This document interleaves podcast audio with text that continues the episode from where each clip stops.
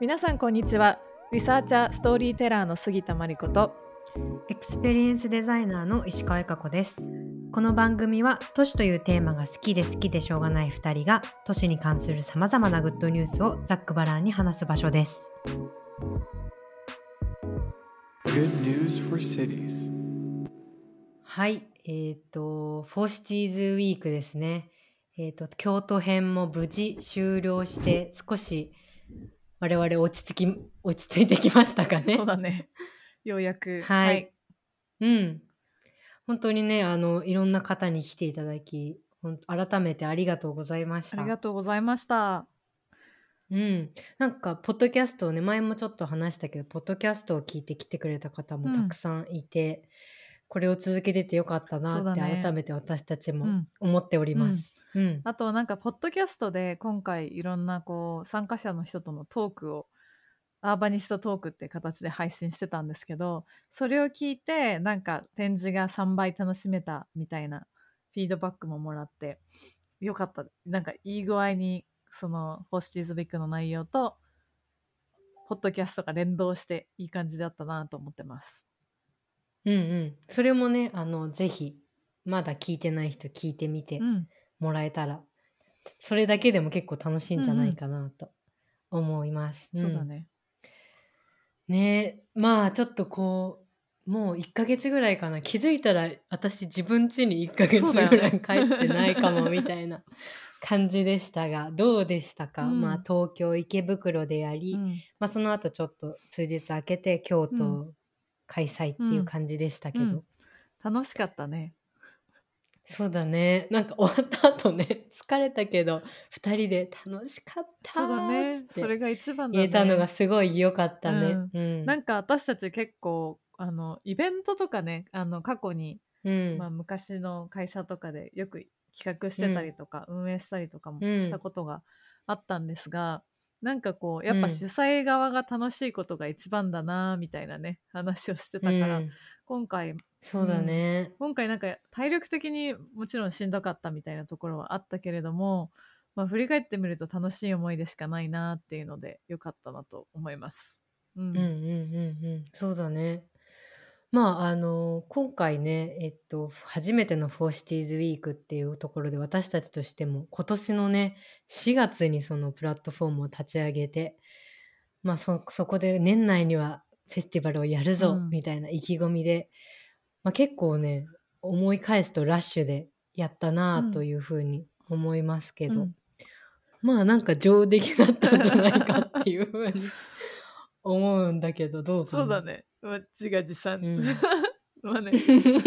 あの、でも確かに7月ぐらいだったかなぐらいにはもう全然何も決まってなくて、本当にやるんだろうか、私たちみたいになったのは覚えている。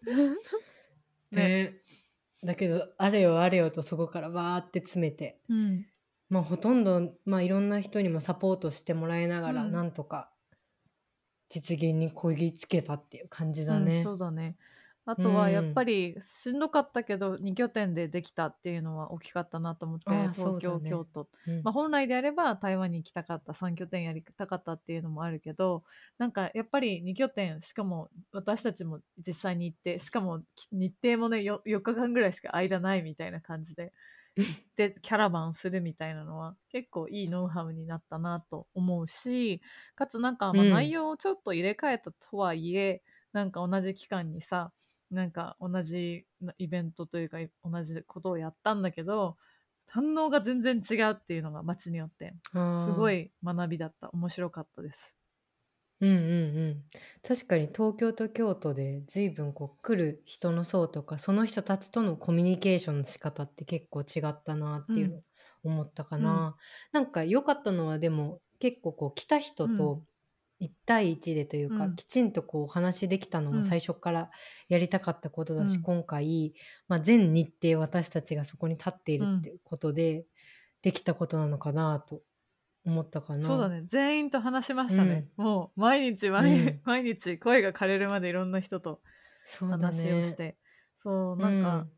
そうね。人数的にはまあ多くの方に来ていただいて。でももっとさ例えば大きなこうバーンってでかいマルシェとかだったら1,000人とかさうん。普通に1日とかで来るんだろうけど、まあそれに比べたうん。らそんなにむっちゃ数が多いわけではないかもしれないけどなんかうん。一人一人と、ほぼ一人一人と 私たちがうん。何かしらの会話をしたっていうのは大きいかなと思ってます。うん。そうだね。あとまあ今回の会場もその家お互いにこう、池袋も京都も、まあ、メイン会場が家だったっていうのも家の拡張実験として面白かったなと思ってやっぱりなんかフォシティーズと街のことをやるときになんか私たちらしい選び方をしたなっていう感じがしたかうんな。確かにここはホワイトキューブではできない感じだったよね。なんか、うんいい意味で手作り感というか、自分たちをさらけ出すみたいなのあったかも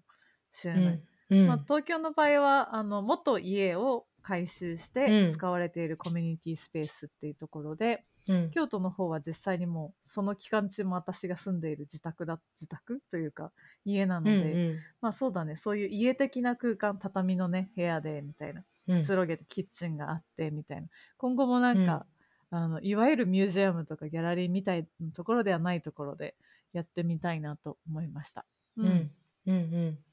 あと京都はね特にその浄土寺っていうエリアまあ銀閣寺の近くといえばみんなイメージがつくかもしれないんですけどてく哲学の道の一本入ったところらへんで、うん。三拠点でね、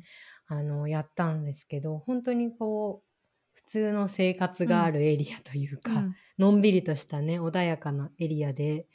えっと、その友人っていうねアーティストがそのめ家の目の前の橋にバルーンを大きなバルーンをかけて、うんそこにみんながねこう好奇心を持って集まってくるみたいなところで、近所の人もなんて言うんだろうこう警戒心なく、うん。好奇心、うん。逆に好奇心を持ってこう中にどんどん入ってきてくれたのが印象的だったなと思った、なんかそこは池袋と結構違ったなというところかな、そうだね、そのうん話もしてたよね。なんかドロップインの人とか、近所の人がすごい多かったっていうのは、京都の大きな功績だったなと思って、うん。なんか今後どこでやるにしても会場選びの時にそういうなんか近所の人も気軽に来れるようなこう作り方とか、うん。こうキャッキャッチになるようなねインスタレーションをバーンとまず持ってくるとかなんか、うん。うん、場所選びみたいなところでも参考になるかなと思いました。うん。うん、なんかハイライトとしてはいくつか京都編もあるんですけど、あの我々がバウンサーおじいって呼んでる あのあの物知りな、あのはおじいさんが、うん。たまたまねあのバイクで前を通りかかって見てたから声をかけたら、うん。中に入ってくれて、たくさんあの興味を持っていろいろ見てくれてたんだけど、だんだんそのおじいが、道行くおじいたちを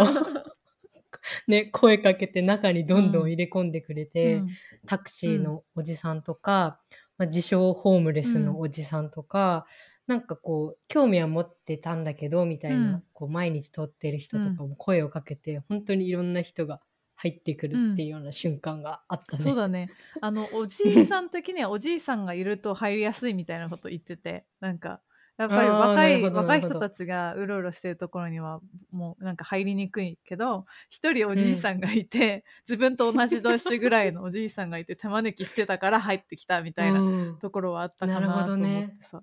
そだってバウンサーおじいそれ以降毎日クロージングまうで来てくれたよね。来てたねうん。あとキッズたちね近所のキッズたちもあーそうだね。あの、遊びに来てくれてそのバルーンを一緒に持って銀閣寺に行ったりとか、まあ、銀閣寺の周辺を歩いたりとか、そこから仲良くなって次の日こうご両親をみんな連れてきたりとか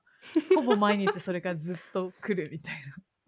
ね公園化してんだよね今家がね。な勝手に玄関開けて入ってくる最近。うん、でも彼女たちもすごい展示自体もね興味を持って一つ一つ、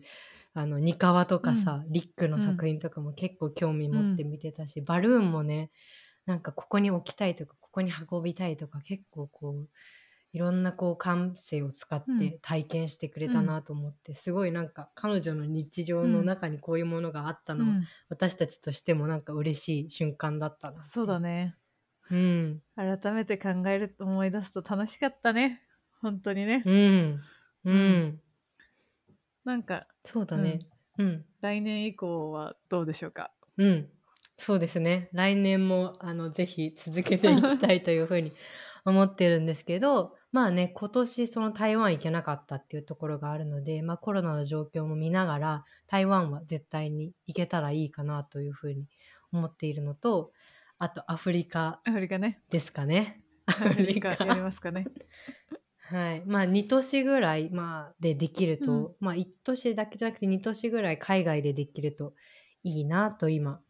私たちの中ではうん。話してるよね。そうだね。自信にもなるかなと思っているのと、なかなかやってる人たちもいないので、 for Cities らしい動きになるんじゃないかなっていうふうに思ってます。ちょうど去年、うん私たち、去年だよね、あの、オランダにうん。行って、行ってて、うんそこでこうお土産プロジェクト的な短期間の中で、うん。現地でできることみたいなところでいくつか、カスコランドっていうチームとかと一緒にやってたんですけどなんかうん来年以降もそういったことを続けたられたら、まあコロナも落ち着いてきたし軽やかに外に出ていくうんみたいなこともできたらいいなと思ってます。うんうんうん。あとはね、まあ、今回その今やってる9つのキャンペーンみたいのも全部、あの展覧会としてこうキュレーションして見せてきたんですけど一個一個のテーマは結構これからの都市っていうものを考えるの面白いトピックなんじゃないかなと思うのでなんか一個一個もうちょっと深掘ったり、うん。それにまつわる、えー、とアーバニストを海外から呼んできてプロジェクト化したりとかを、まあ、それこそ企業とかねいろんな人と組んでできたらいいなみたいなところも思っているのとあとはあれかな教育プログラムだね。そうだね、なんか、うん。あの今回ホシティーズウィークを通して結構面白い人たちとかいろんなスキルを持っている人たちと知り合えたので彼らのナレッジをこうぜひこうスクールみたいな感じで共有するような場をあの作れたらいいなっていうふうに思っていて、まあ、例えばこううん。1日だけの講義とかよりも、どちらかというとこう2週間とか3ヶ月とかうん。結構 intense にあの、まあ、具体的な技術みたいなのを学学べるような場であったりとか、まあ、最初はオンラインとかになるかもしれないけどそれをバイリンガルでやっていけると楽しいかなと思ってます。なので皆うんさん、うん。ぜひ for Cities の方もこれ今後もよろしくお願いしますというところでですね、うんでまあ Good News for Cities のこのポッドキャストに関しても、今今後もあの通常運転というか最近はずっとうん。 for Cities Week 色が強かったので、またいろんなゲストの方とか、いろんなトピックとかを交えて週に1回かな、うん。頑張ってやりますかまた。週に1回うん。やっていけたらなと思います。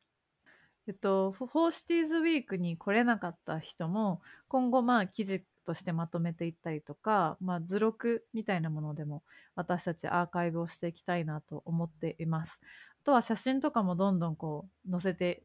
いけたらいいなと思っているのでウェブサイトだったりとかインスタグラムとかもチェックしていただきたいなっていうのとあとはあのポッドキャストもぜひ追いかけ配信っていうんですかねこれはあのアーバニストトークっていうのをざーっと聞くと展示の内容とか思いみたいなところとか伝わるんじゃないかなと思うのでぜひ聞いていただければと思います。うんじゃあ改めて皆さんありがとうございました。ありがとうございいました。今後もこの番組では都市をテーマにさまざまなおしゃべりを繰り広げる予定です。次回もお楽しみに。Good news for cities.